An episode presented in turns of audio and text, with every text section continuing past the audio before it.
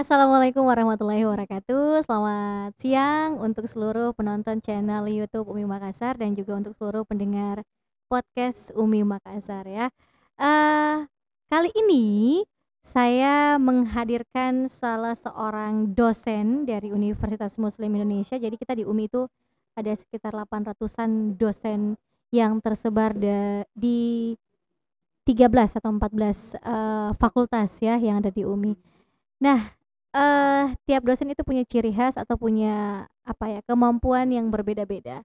Nah, di siang hari ini saya mau menghadirkan salah seorang dosen Umi yang inspiratif. Kenapa saya bilang inspiratif? Karena, eee, beliau ini bisa mempersuasif atau bisa memotivasi anak-anak didiknya agar bisa menghasilkan karya atau juga bisa mengikuti ajang-ajang lomba yang ada di tingkat nasional. Langsung saja ya. Assalamualaikum. Waalaikumsalam. Perkenalkan nama saya Ibu Lilis Nurhayati Mhm. dari dosen Fakultas Ilmu Komputer. Oh, Ibu Lilis panggilannya ya. Iya, Bu Lilis, Mhm. Tahun berapa masuk di Umi? Eee, 2014.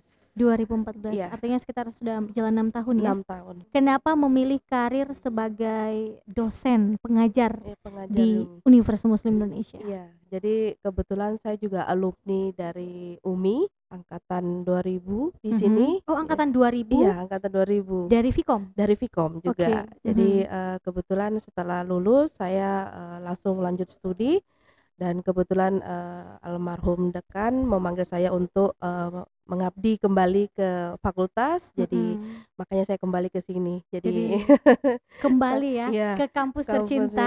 Walaupun saya dari Jawa jauh, tapi saya rela demi kembali ke UMI. Kembali mengabdi gitu ya. Mengabdi ke UMI. Dah, selama 6 ta 6 tahun, hampir Mhm. 6 tahun Bu. Lilis menjalani profesi sebagai dosen. Iya.